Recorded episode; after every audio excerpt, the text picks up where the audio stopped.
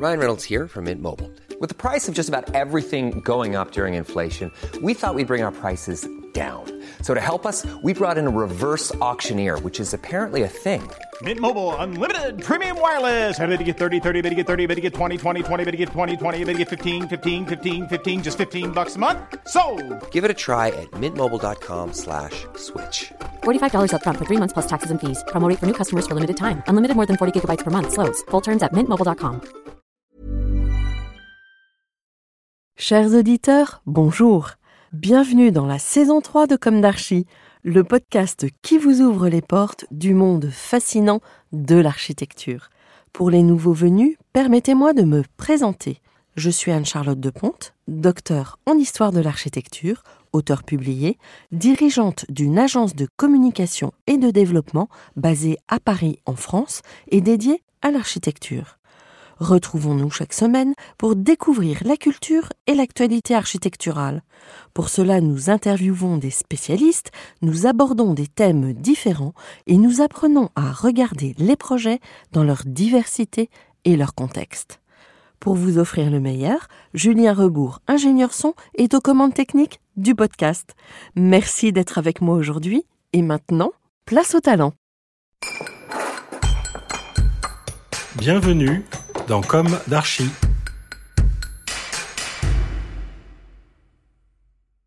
Chers auditeurs, ravi de vous retrouver aujourd'hui en compagnie de Clément Maître et Robinson Neuville. Bonjour Clément et Robinson. Bonjour. Bonjour. Bienvenue dans Comme d'Archie. Vous êtes architecte fondateur et à la tête du bureau Forme. C'est ça. C'est ça. Vous vous définissez ainsi, je cite, Forme est une agence créative et technique qui s'engage dans des opérations variées, recouvrant des situations spatiales et sociales diversifiées, de l'échelle du paysage à celle de l'objet. Sa production agit sur la fabrique du territoire, l'architecture et le design. Déjà un beau programme, puisque vous intervenez à toutes les échelles. Sacré programme. Vous ajoutez, je cite, Forme fonde sa méthodologie sur une exploration des possibles. Forme défend une disponibilité affirmée à l'égard de l'inattendu, de l'incongru apparent, du potentiel inventif de toute situation pour aboutir à une production indépendante et décomplexée. Vous êtes jeune et vous convoquez d'emblée dans le champ des possibles la créativité. C'est ce qui me donne une grande envie de vous entendre et de connaître mieux votre travail. On va commencer par le début, comme il est d'usage ici. Quel est votre parcours ou quels ont été vos parcours respectifs? Quelles ont été vos jeunesses respectives? Où s'est ancrée votre envie d'architecture? Quelles ont été vos études? Robinson. Alors, euh, à la base, donc Clément et moi, on s'est connus euh, à l'école d'architecture de Versailles. Donc ça, c'est un peu le fondement finalement de notre relation et de l'amitié qu'on a créée là-bas. Plus personnellement, moi, j'ai grandi plutôt à Paris, d'un père designer et d'une mère euh, psychologue. Donc, euh, un mélange euh, forcément euh, explosif. Entre le questionnement et la forme Voilà, ça. On en reviendra par la suite. Et ensuite, euh, bah non, après des études assez classiques, euh, un baccalauréat scientifique et puis l'école d'architecture, qui n'était pas forcément euh, mon premier choix. Mais par contre, effectivement, euh, l'envie peut-être euh, de créer, de s'intéresser à une méthode ou à une manière de changer un peu les choses autour de soi. Et donc finalement, l'école d'architecture est arrivée. Et ça a été une vraie découverte, parce que finalement, euh, avant d'y être, je pense que j'avais pas vraiment réalisé ce que ça impliquait, ce que c'était que ce métier. Et ça a été un long apprentissage, et un long apprentissage fait de collaborations diverses, dont une que j'ai gardée un peu plus que les autres, c'est Clément. Mais en fait, vous étiez curieux par nature, parce qu'autrement, vous ne seriez pas allé jusque-là. Certainement. probablement. Clément Euh, bah, un peu de la même manière, je pense que de ce qui nous rassemble, ou en tout cas euh, quelque chose qu'on a en commun, c'est qu'a priori, euh, on n'est pas euh, né dans l'architecture. En tout cas, moi, euh, mes parents étaient scientifiques, euh, je suis dans une famille, tout le monde est ingénieur, euh, et donc euh, je suis un peu tombé par hasard euh, Mais, euh, là-dedans. mais pas ingénieur bâtiment alors? Non, non, ingénieur agroalimentaire pour être précis. Et du coup, par hasard, bon, c'est une anecdote peut-être un peu banale, mais finalement, ce qui m'a fait choisir, ou en tout cas postuler en école d'architecture, c'est un, un guide de l'étudiant, un QCM, euh, qui a abouti sur euh, vous pourriez faire euh, mathématicien ou architecte. Du coup, euh, j'ai candidaté dans les deux, et puis finalement, j'ai choisi euh, l'école d'architecture de Versailles. Ils ont progressé dans les QCM. hein. Ça fait de bon temps, il n'y avait pas ça. Ils sont précis maintenant. Ouais. Ouais. Du coup, après, euh, bah, c'est vrai que l'école d'archi de Versailles, ça a été un peu une, une révélation, une découverte en tout cas de, de ce, ce domaine assez vaste. Et là, on s'est rencontrés, on a commencé à collaborer assez rapidement quand on était étudiant. On a trouvé ça assez rigolo. Et du coup, euh, Oui, même de on- faire des concours étudiants, de faire. Les- vous avez charretté ensemble. On a charré ensemble. ensemble, Bah, c'est vrai que l'école d'archi de Versailles, elle était euh, maintenant un peu moins, mais euh, il y avait ces ateliers ouverts H24, 7 sur 7. C'était vraiment un microcosme dans lequel on pouvait s'investir à 4000%. Et c'est ce qu'on a fait. On en a bien profité pendant 5 ans. On a rencontré euh, de très bons amis là-bas. euh, On a Et- beaucoup organisé de soirées Et aussi. on a pas mal organisé de soirées, ouais, fait des événements. Mais, euh, Mais l'un voilà. ne va pas sans l'autre. L'un ne va pas sans l'autre. Et puis euh, moi j'ai fait un petit, petit passage par l'Angleterre où j'ai fait un Erasmus à Oxford. euh, pendant que Moi, le Danemark. Hmm. Donc, chacun un peu des expériences à l'étranger. Et puis on est revenu. Et puis euh, bah, après, si on doit arriver jusqu'à aujourd'hui, on, on peut dire aussi qu'on a travaillé un peu en agence. Alors, vous pouvez les citer, ces agents? Tout à fait. Vas-y. Moi, j'ai travaillé chez ATSP, Tom Sheehan. Donc ça, c'est un architecte euh, américain qui est installé à Paris, mais qui est plutôt spécialisé dans les infrastructures sportives. Ouais. Et puis après, j'ai continué chez Dubuisson, donc euh, Thomas et Caroline Dubuisson. Plutôt une agence pour le coup euh, qui fait aussi du sport, mais euh, qui s'intéresse aussi à d'autres euh, constructions et programmes très diverses. Une collaboration assez longue avec eux aussi. euh. D'accord. Et on en déduit que vous êtes un sportif? Pas tant que ça. non, je pense que le programme pour le coup m'intéresse. Je, D'accord. je suis toujours, j'ai toujours été intéressé par ces lieux où l'humain vient euh, pour euh, aussi bien se parfaire que rencontrer les autres, que s'améliorer dans un domaine, que finalement pratiquer le sport, qui est peut-être l'activité la plus sommaire que l'on est aujourd'hui dans notre société. Donc voilà, c'est peut-être ça. Puis c'est des bâtiments assez sympathiques à dessiner quand même. euh, les gymnases, les Ouais, ouais. piscines. Ça a toujours été un vrai attrait. Et c'est vrai que c'est, on peut exprimer de la créativité euh, là-dedans. Oui, encore. Encore. Mm. Et, et Clément, alors Et moi, je ferais juste un tout petit retour en arrière sur le Ouais. diplôme, euh, peut-être juste pour dire que euh, tous les deux, on a fait euh, plutôt un parcours urbain à Versailles. En tout cas, euh, on a tous les deux passé notre diplôme avec euh, Jamel Clouche Ouais. euh, de l'AUC. Moi, il était en collaboration avec euh, Ido Avissar. Et toi, c'était Avec- avec Office. KGDVS, ouais. Et donc ça, c'est quand même un peu un élément assez important de notre pratique. Et puis ensuite, je suis très vite allé travailler chez ECDM Combarel-Marec, Mhm. où j'ai travaillé sur des projets de bureaux essentiellement, deux gros immeubles de bureaux, euh, un à Montrouge et un à Saint-Étienne.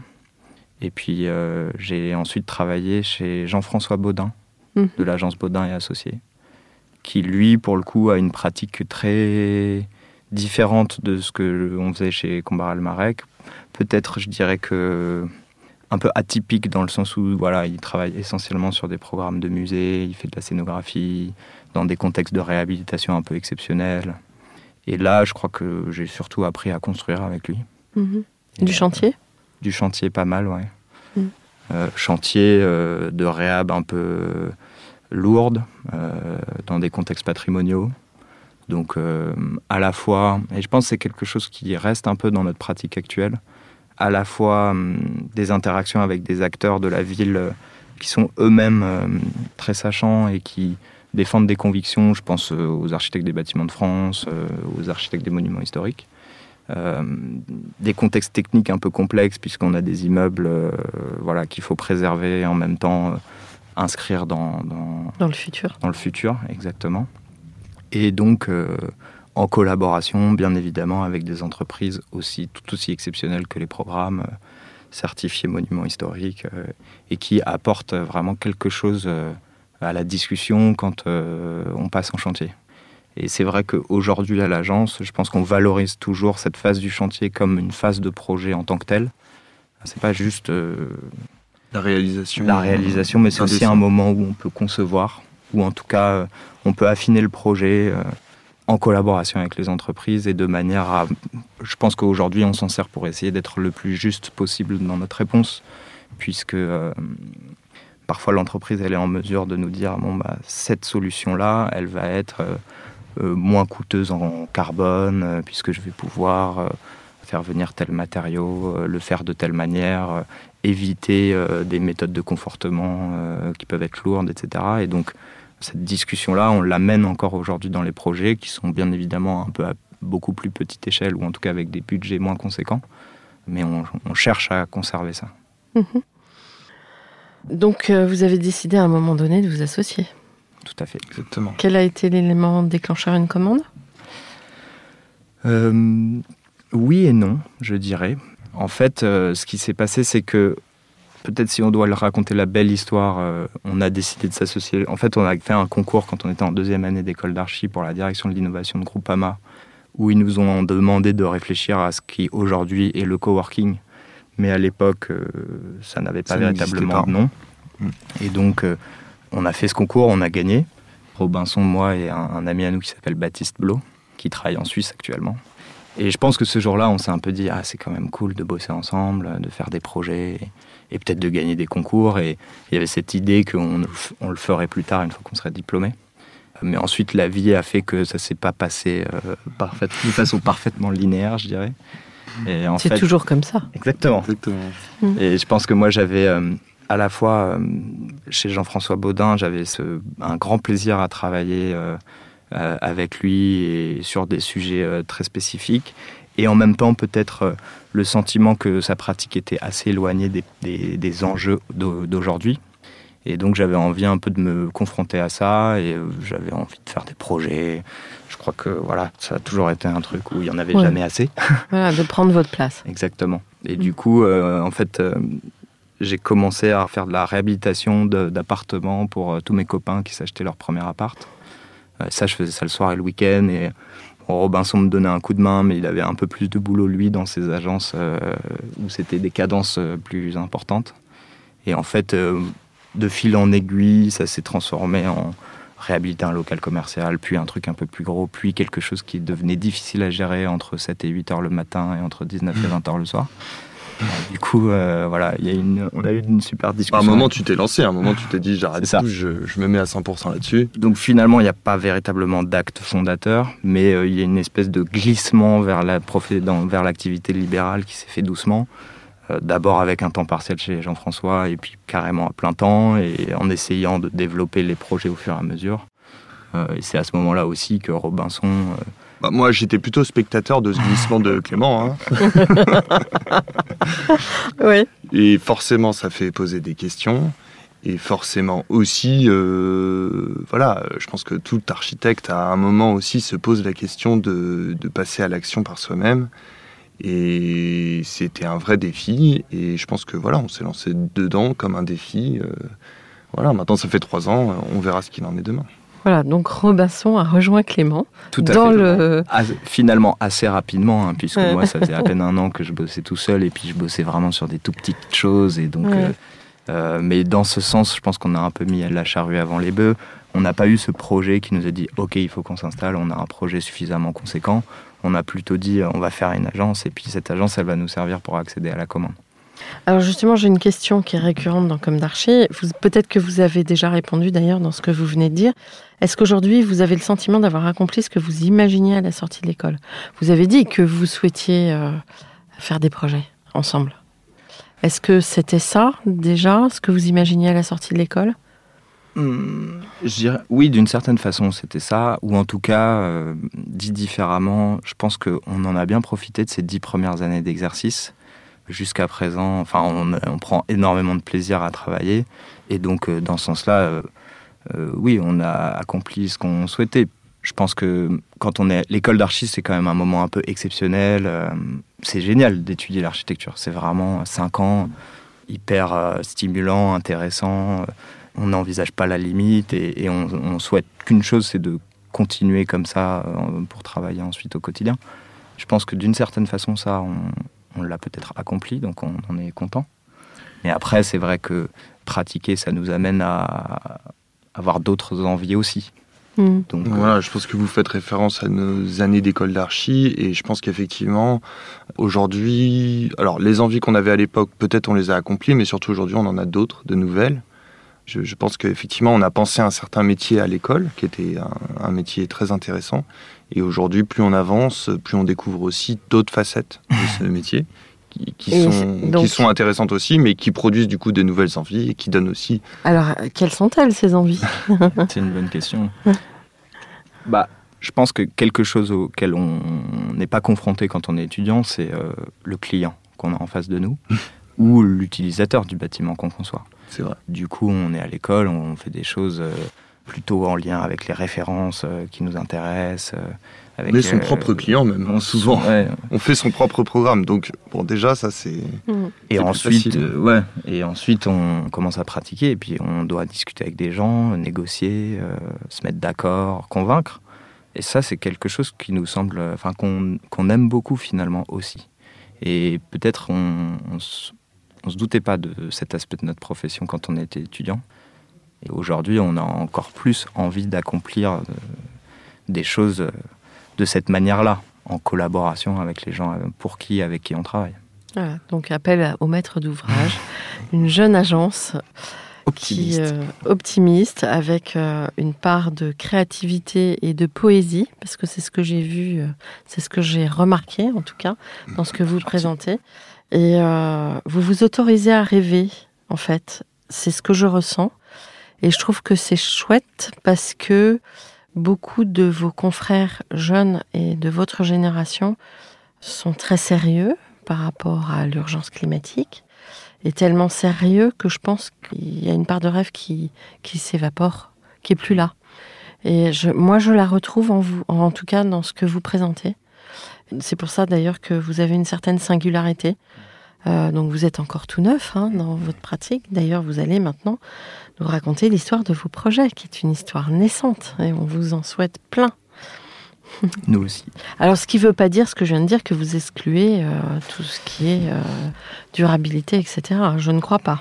Je ne crois pas non plus, Voilà. mais c'est vrai que même si euh, je pense qu'on essaye de travailler de façon sérieuse, puisque c'est quand même sérieux de construire des immeubles et en plus on les construit pour une certaine durée, on n'a pas envie de se prendre au sérieux pour autant.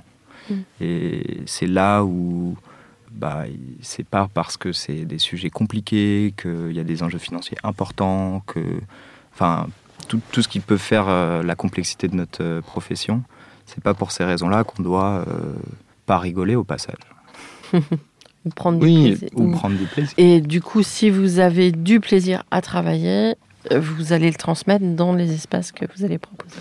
Et puis pour aller plus loin sur ce que dit Clément, je pense que l'architecture, c'est un moment quand même façonner son environnement.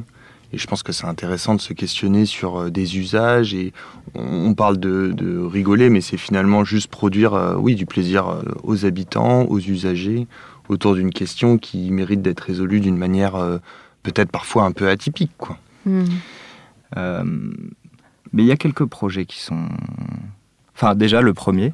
En fait, euh, le premier projet, c'est assez marrant et c'est assez drôle comme ce premier projet, en fait, a été peut-être un peu euh, une réaction en chaîne. C'est tout simplement. euh, J'étais en coloc avec une fille qui été propriétaire de son appartement à Voltaire. Puis ensuite, je suis parti vivre ailleurs. Et elle m'a appelé un jour en me disant Est-ce que tu veux pas refaire l'appart dans lequel on a vécu? Finalement, tu as vécu dedans, donc peut-être que tu es le mieux placé pour le refaire. Et donc, euh, fleur au fusil, euh, j'y suis allé euh, avec un budget divisé par deux, avec des envies, euh, avec beaucoup, beaucoup trop d'envies par rapport aux 45 mètres carrés euh, dans lesquels on les a fait. Mais, euh, mais c'est là ouais, aussi où c'était hyper drôle. quoi. C'était parfois un peu compliqué, surtout en chantier, enfin voilà, avec une entreprise qui a du coup accepté de baisser ses prix pour travailler avec nous. Enfin voilà toutes les difficultés qu'on peut rencontrer quand on est jeune. Et ça, c'est le premier projet. Et en fait, ces gens-là, ils nous, ils nous ont suivis assez longtemps, puisque finalement, euh, son époux euh, est pharmacien. Et du coup, il nous a commandé l'aménagement de sa pharmacie. Donc on a fait un de nos premiers projets euh, d'espace de, de RP, d'espace recevant du public. C'est une petite pharmacie pas très loin d'ici. Donc dans l'histoire de nos projets, il y a cette phase de pharmacie qui est une phase très intéressante parce que à la fois, bon, c'est un programme essentiellement intérieur qui a priori euh, consiste uniquement à essayer de faire rentrer un maximum de médicaments dans un minimum de mètres carrés, mais en même temps, euh, c'est de l'urbanisme c'est médicamenteux. Ouais, peut-être, ou en tout cas, c'est le, c'est un lieu de soins dans un sens. Et donc, euh, c'est un lieu qui doit accueillir les gens de façon agréable, euh, qui doit les faire se sentir rassurés. Et donc, il y a une vraie question d'architecture, euh, de comment on éclaire ces lieux-là qui sont souvent éclairés, euh, pas éclairés naturellement. euh, comment on fait pour que euh, le parcours soit fluide. Je pense que quand on a la grippe, alors c'est peut-être pas le moment de parler de ça, mais quand on a la grippe, on a envie que ce soit simple. Et donc, il y a eu une première pharmacie rue de Clichy. Et après, il y a eu une deuxième pharmacie rue d'Amsterdam, Hmm. qui là, pour le coup, était beaucoup plus grosse, puisque c'était l'intégralité d'un rez-de-chaussée d'un premier étage d'un haussmannien.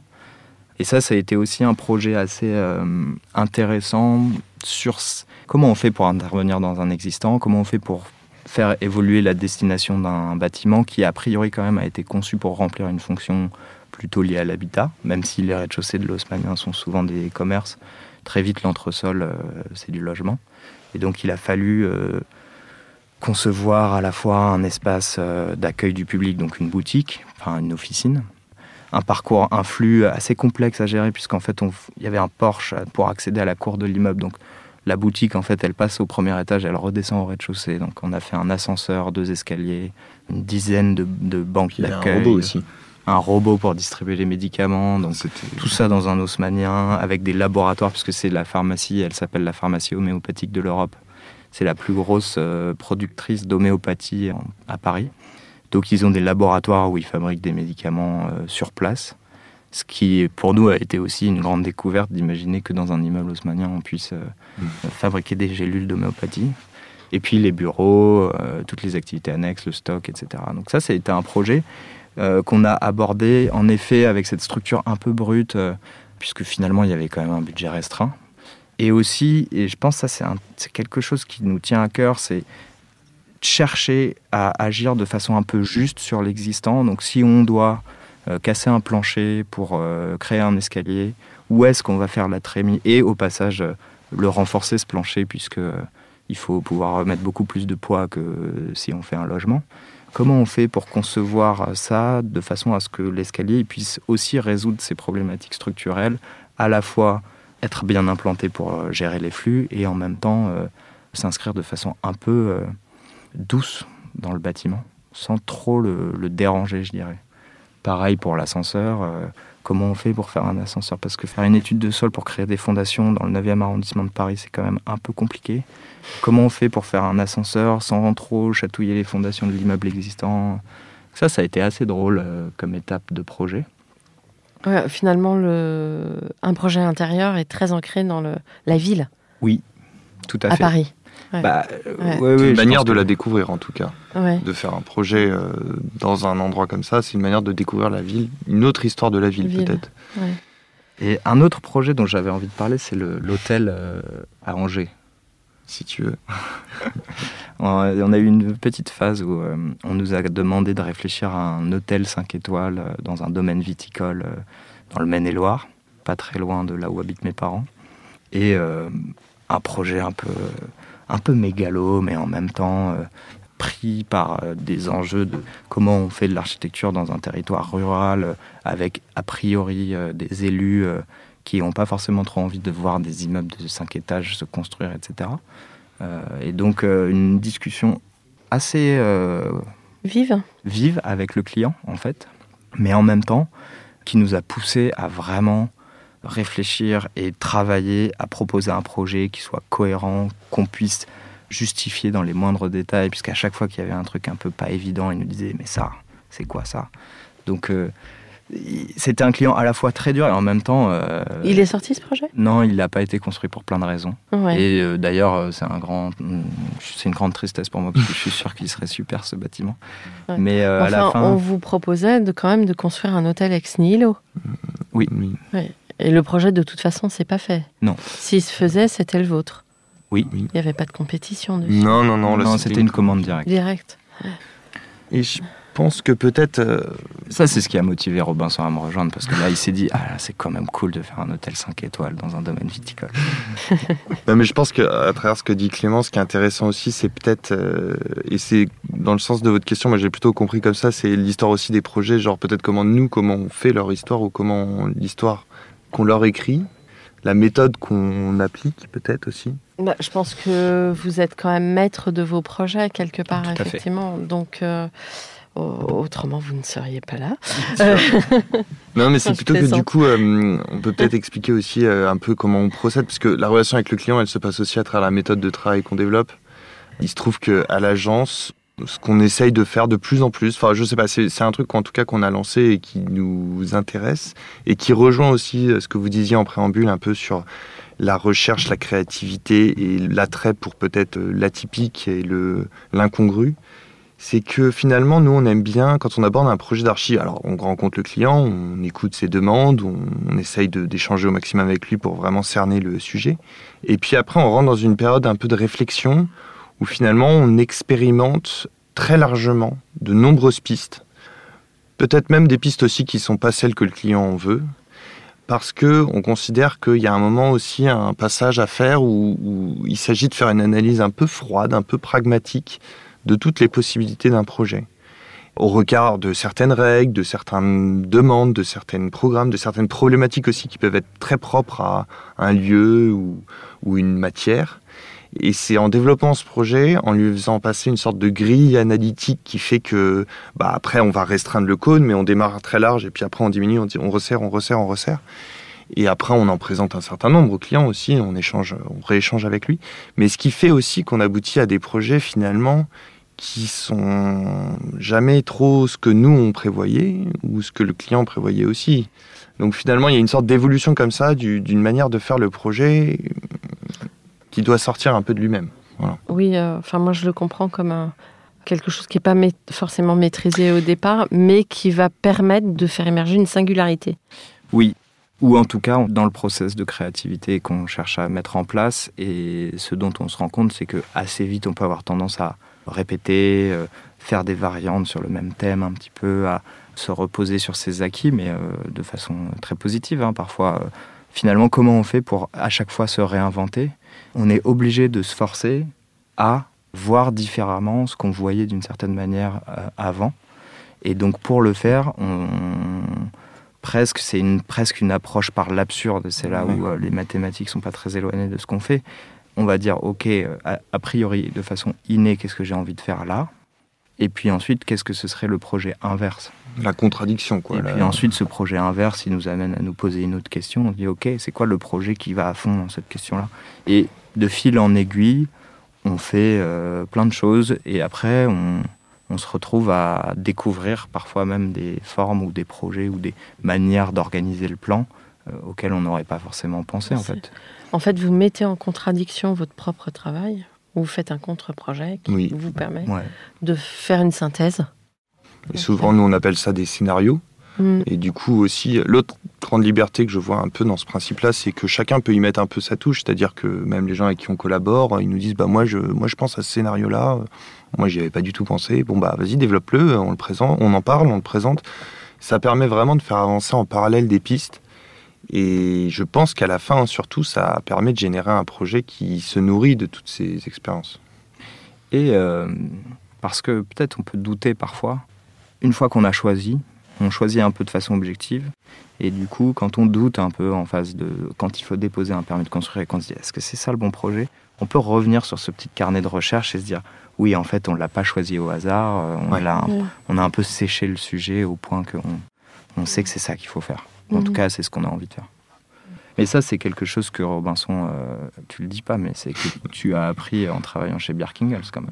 Euh, oui, oui, oui, non, c'est un, Ah oui, système donc que j'ai- ah que oui, j'aime bien. c'était chez Birkingels. J'ai pas Au relevé Danemark. tout à l'heure. Que c'était chez Big. Si, si, mais c'est une méthode effectivement qui développe là-bas et que j'ai toujours trouvé intéressante. Et c'est vrai que je continue à Combien de temps chez Big Un an? Oui, un peu moins que ça, hein, mais Ouais. c'était un- très intéressant. C'était une césure.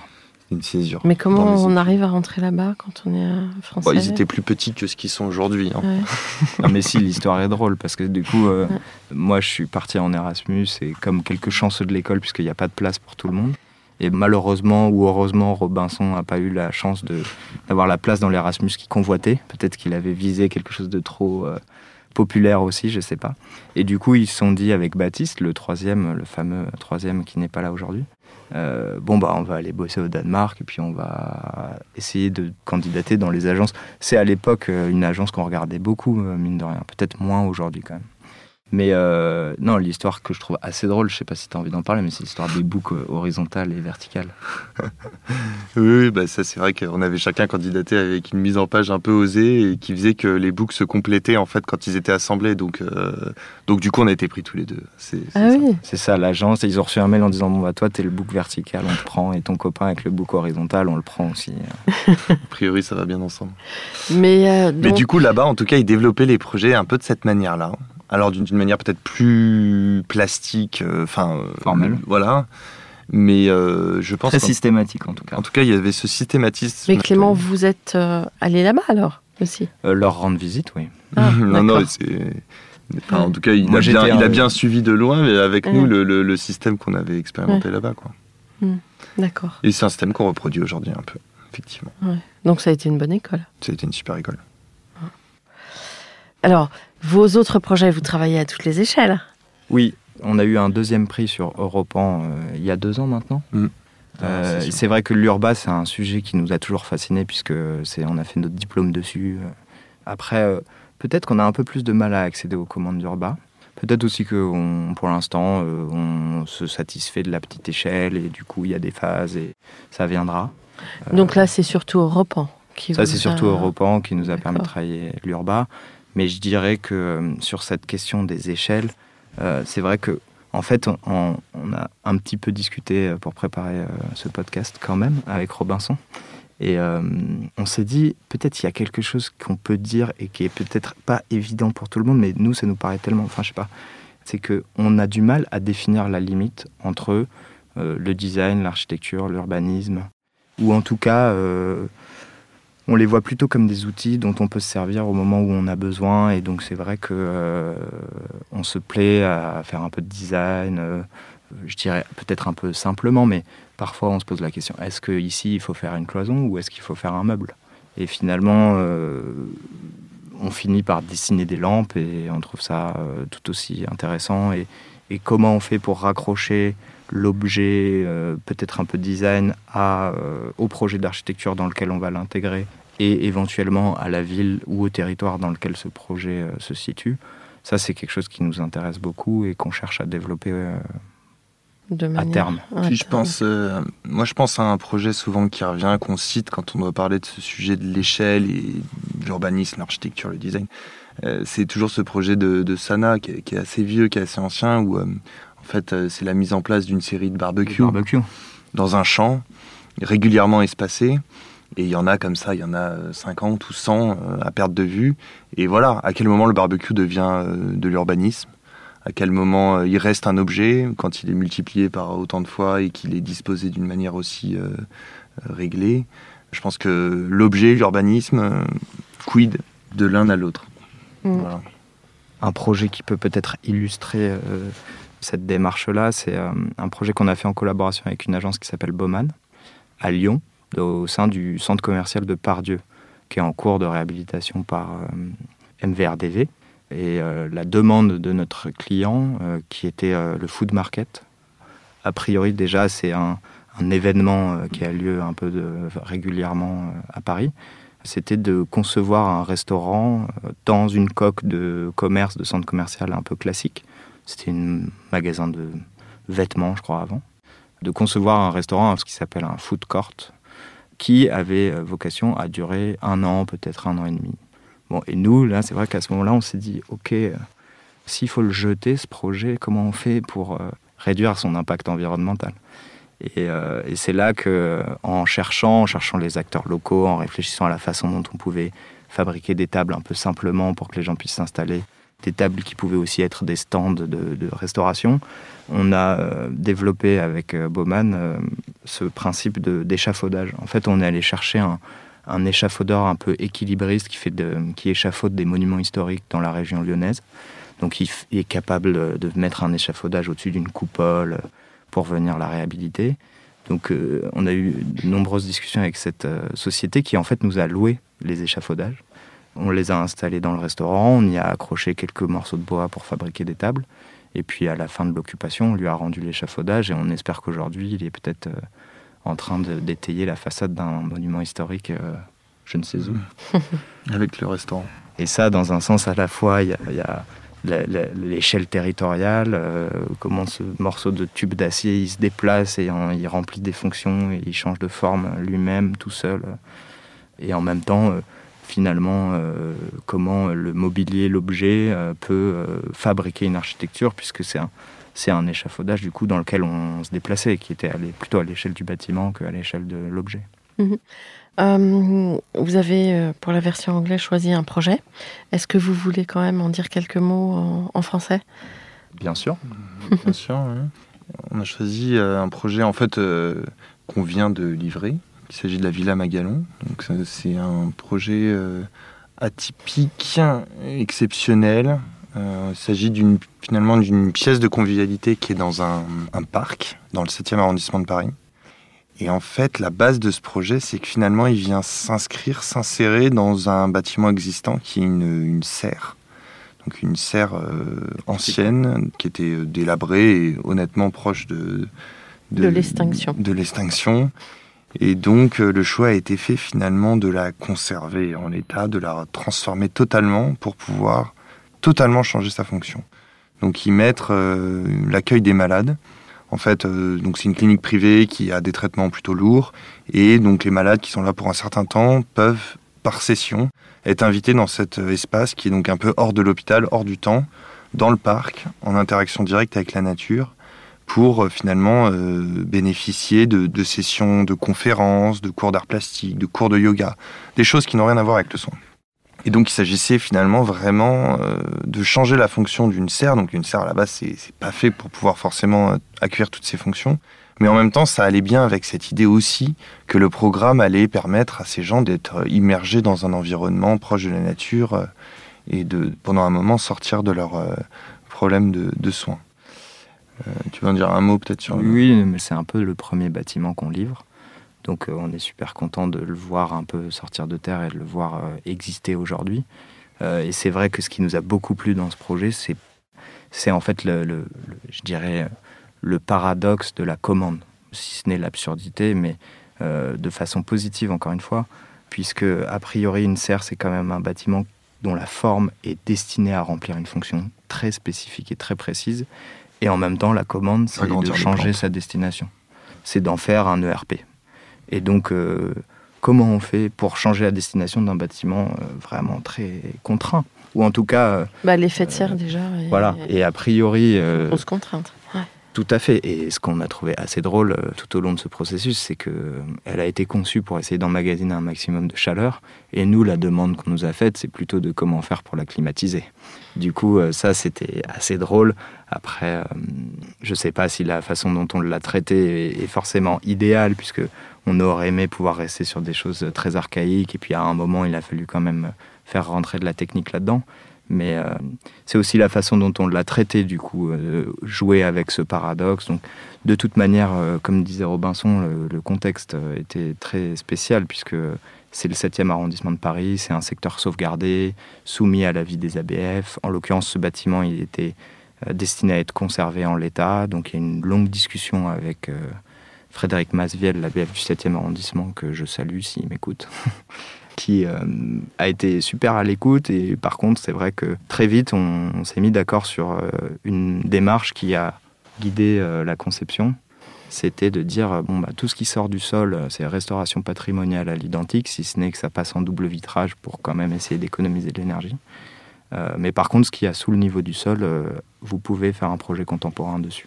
Et donc, c'est à ce moment-là que On a décidé de creuser pour gagner en hauteur sous plafond. On a conçu, pareil, c'est un bâtiment dans lequel il n'y a pas de faux plafond, donc comment on fait pour mettre des clims quand il n'y a pas de placo? Du coup, on a conçu une espèce de banc qui fait le tour du bâtiment dans lequel on a intégré la ventilation, l'électricité, la climatisation. Et aujourd'hui, on y rentre et en fait, euh, on se demande s'il n'a pas toujours été là. Et ça, c'est assez drôle. Et euh, des choses que, à la fois, on anticipe, mais en même temps, on est toujours très content de le découvrir quand c'est construit. C'est le fait de creuser. Ça met aussi le patient, ou en tout cas les gens qui rentrent dans le bâtiment, à une autre échelle par rapport au jardin. Et donc, ils se retrouvent un peu plus bas, c'est un peu tamisé. Et donc, dans ce bâtiment qui, a priori, a tendance plutôt à faire fuir leur regard, on se retrouve dans une ambiance un peu tamisée. Il y a vraiment un côté un peu euh, euh, in and out à ce projet, avec finalement euh, comment conserver et réutiliser finalement une enveloppe existante et comment réinterpréter totalement ce qui se passe dedans, tout en gardant des traces du passé peut-être à certains moments, mais réinventer un usage. Hmm. Le tout avec un super maître d'ouvrage et des super entreprises qui sont certifiées monuments historiques. Donc des visites d'ateliers de, charpente en Normandie à discuter de sections de bois qui étaient déjà minuscules, mais qu'on cherchait encore à affiner pour rester euh, dans l'épure du bâtiment existant. Euh. Super euh, expérience en tout cas. Mhm. Vous travaillez beaucoup en commande privée, essentiellement ou vous bah, À la base, oui. Je pense que c'est la jeunesse de l'agence, c'est la commande en direct. C'est la demande de notre client qui va utiliser les lieux qui vient nous voir. Et ça reste encore aujourd'hui une grande part de notre travail. Après, je mm. pense que de plus en plus, euh, bah voilà, on commence à s'intéresser au public, au marché public. On, en fait, en fait, tout simplement. Pendant trois ans, on a candidaté, euh, comme toutes les jeunes agences, à beaucoup, beaucoup de marchés publics, sans grands résultats. Et là, depuis l'année dernière, on a commencé à gagner quelques appels d'offres. Euh, donc, on fait la réhabilitation d'ateliers d'artistes pour l'Académie des Beaux-Arts dans le Vexin. super projet aussi atypique euh, de réhabilitation thermique à l'origine, mais finalement ça s'est transformé plutôt en, réorganisation programmatique des comment on fait pour vivre et travailler dans un lieu, euh, dans un même lieu. C'est un lieu euh, qui accueille des artistes en résidence pendant un an, des artistes qui sont français mais aussi étrangers. Donc il y a une notion un peu de communauté aussi. Moi je vois ça comme une sorte de comment façonner un peu une communauté, lui donner les clés pour créer, c'est eux-mêmes des artistes. Donc, euh, provoquer des rencontres aussi entre Provoquer les, rencontres, voilà. C'est vrai que c'est un projet qui est encore en développement, mais qui est, qui est, passionnant. On a démarré une rénovation thermique aussi pour Paris Habitat, dans le 9e, rue Turgot.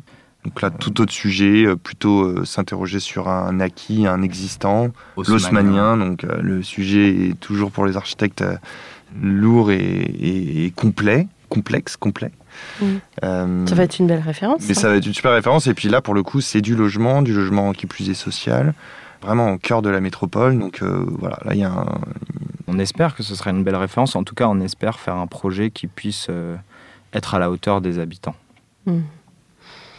C'est un projet d'envergure, là bah, L'idée, je pense que, sans parler précisément de ce projet, mais de manière générale, aujourd'hui à Paris, on a une quantité faramineuse d'existants qui ont vieilli, qui vieillissent. et on rentre dans une phase, euh, une nouvelle étape, je pense, de notre histoire à tous euh, commune au XXIe siècle, où on se pose la question de ces bâtiments, comment les garder et les rendre euh, désormais viables sur le long terme. Et donc la question de Paris Habitat, auquel nous on essaye de répondre, c'est ni plus ni moins que ça. C'est comment faire en sorte que les habitants qui y sont parfois depuis en plus euh, très longtemps, puissent continuer à y rester et améliorer tout simplement. Euh, là, c'est un projet, mais finalement, euh, il y en a combien 10 000 autres sur Paris qui peuvent bénéficier des mêmes traitements. C'est vraiment. Non, mais c'est un peu le, Je pense c'est un vrai sujet qui va être amené à, à se renouveler. Vous avez une équipe ou vous travaillez uniquement tous les deux? Non, non, on est une équipe, on a plusieurs salariés, on accueille aussi des stagiaires. Puis je pense aussi qu'il y a une. Alors au début, on n'avait pas d'équipe. Hein. Mais en fait, très vite, on avait. on avait... Euh, trois, ans euh, travailler avec euh, des salariés, c'est bien. Ouais, Parce que vous êtes déjà deux. Ouais. Ça, c'est quelque chose qui est venu assez rapidement, peut-être étonnamment, parce que je pense qu'a priori, on n'est pas vraiment des entrepreneurs oui, des chefs d'entreprise. Euh, Managers. Déjà, on a peu de compétences dans ce domaine-là, ça c'est sûr. Et puis, on n'est pas euh, Startup Nation, comme euh, certains aiment le dire en ce moment. Donc, on n'est pas dans une logique de croissance exponentielle. Mais ceci dit, dès le départ, on s'est entouré de collaborateurs Zoé, elle est arrivée à l'agence, euh, ça faisait euh, trois semaines qu'on était dans l'espace de coworking, dans le premier espace de coworking. Euh, Robinson était encore salarié, même s'il travaillait avec nous. Mm. donc c'est vrai qu'on aime partager ça aussi.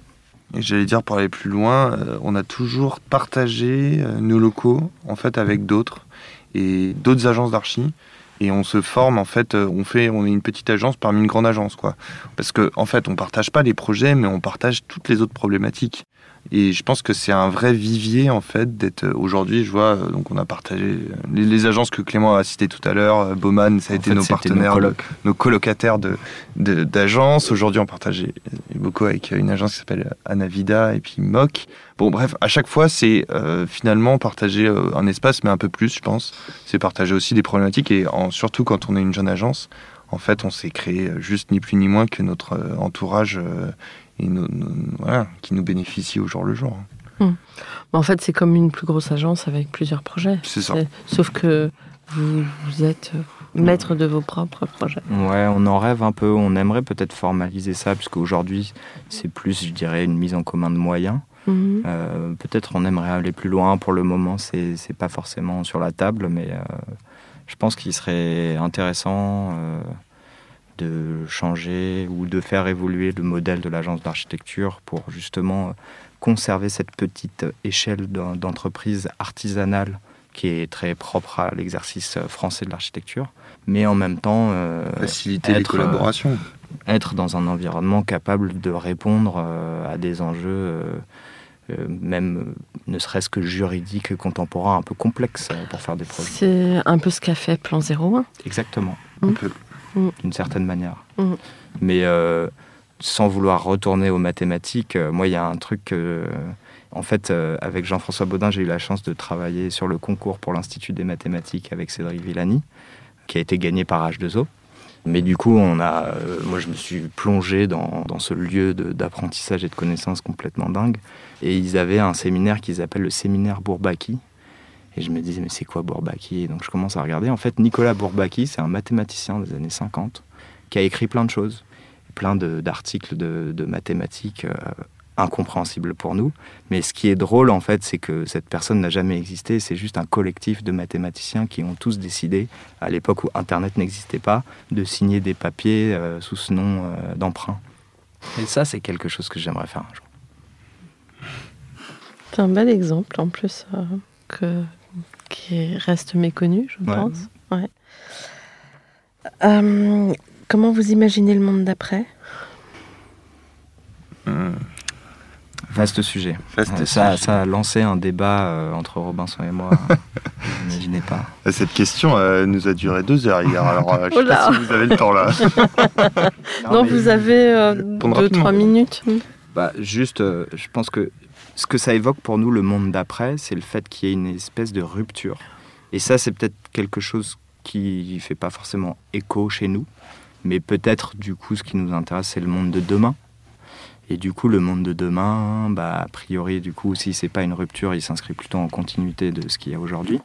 Sans vouloir botter en touche, euh, moi, en fait, en parallèle de l'agence, euh, en fait, en parallèle de l'agence, j'enseigne à l'école d'architecture de Paris-Est à Marne-la-Vallée avec Ido Avissa dans une euh, filière de projet de master qui s'appelle Fragment et euh, qui euh, on démarre le semestre avec les étudiants de quatrième année en leur présentant cette citation de Nietzsche qui dit il faut émietter le réel, il faut perdre le respect du tout. Émietter l'univers, perdre le respect du tout. Et donc la filière s'appelle Fragment, s'intéresse à ce qu'on peut appeler la ville diffuse, cette espèce de territoire un peu matière grise, faite de périurbain, mais pas uniquement. Et du coup, peut-être que si le XXe siècle était euh, l'essor de la métropole, de la grande ville, peut-être qu'aujourd'hui, euh, on doit s'attaquer à cet euh, espace urbain un peu chaotique ou périurbain un peu chaotique qui peut-être serait le monde de demain. Robinson Non, non, mais je pense qu'on en avait parlé, on avait un peu conclu autour de ça. Je ne sais pas si on va être euh, dans, une, dans une société où il n'y aura plus d'électricité plus de pétrole, ou si on vivra au contraire en haut de gratte-ciel en verre. Mais ce qui est sûr, c'est qu'à mon avis, la période qu'on a traversée récemment nous a montré que finalement, c'est un peu peut-être la fin des métropoles dans une certaine mesure, on peut vraiment se poser la question si demain, finalement, euh, on voit bien l'essor du télétravail, le fait, les, transports en général, fait qu'aujourd'hui, et on, l'expérimente au jour le jour hein, avec Clément et nos amis autour de nous qui ont 30 ans. Euh, les gens qui ont 30 ans aujourd'hui, ils ont plus peur de prendre un boulot euh, genre en province et, partir vivre dans une maison à deux heures quand même de Paris et proche d'une gare. Mais néanmoins, il y a une forme de décentralisation et je pense que ça, c'est peut-être vraiment un phénomène euh, nouveau. Et voilà, le monde d'après, je ne sais pas, mais le monde de demain, à mon avis, il est beaucoup plus il va se décentraliser. Voilà. Quel conseil donnez-vous à vos étudiants en architecture aujourd'hui? Bah, je pense, enfin, on peut donner que un, un ou deux conseils. Bon, déjà, c'est prendre euh, autant de plaisir, enfin, que possible. Ça, c'est sûr. Et puis après, euh, Peut-être que la plus grande qualité pour un architecte, c'est de faire preuve de curiosité. Donc, euh, rester curieux. Euh, c'est ça, c'est être euh, probablement un peu libre aussi, parce que finalement, innover, ça oblige à un moment de transgresser un petit peu. Et puis, et puis voilà, expérimenter, rechercher, pas passer trop de temps à la cafette, mais bosser un peu quand même, et puis voilà, ça, devrait bien se passer. Je ne commenterai pas. Pas comme nous. Euh, un mot de la fin ou du début mm. Merci. Merci beaucoup. Bah, merci à vous. Merci pour votre temps. Vous aussi, c'était euh, fort agréable. Chers auditeurs, merci pour votre écoute. Rendez-vous la semaine prochaine pour notre nouveau numéro en français. N'oubliez pas d'ici là le numéro en anglais et prenez soin de vous. Au revoir.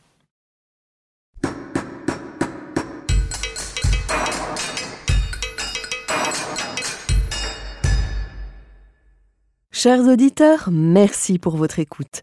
N'oubliez pas de retrouver nos sujets en avant-première sur Instagram à l'adresse at C-O-M-D-A-R-C-H-I podcast. Si vous aimez ce podcast, favorisez sa diffusion en lui donnant 5 étoiles sur Apple Podcast ou sur votre plateforme de podcast favorite, plus un petit commentaire.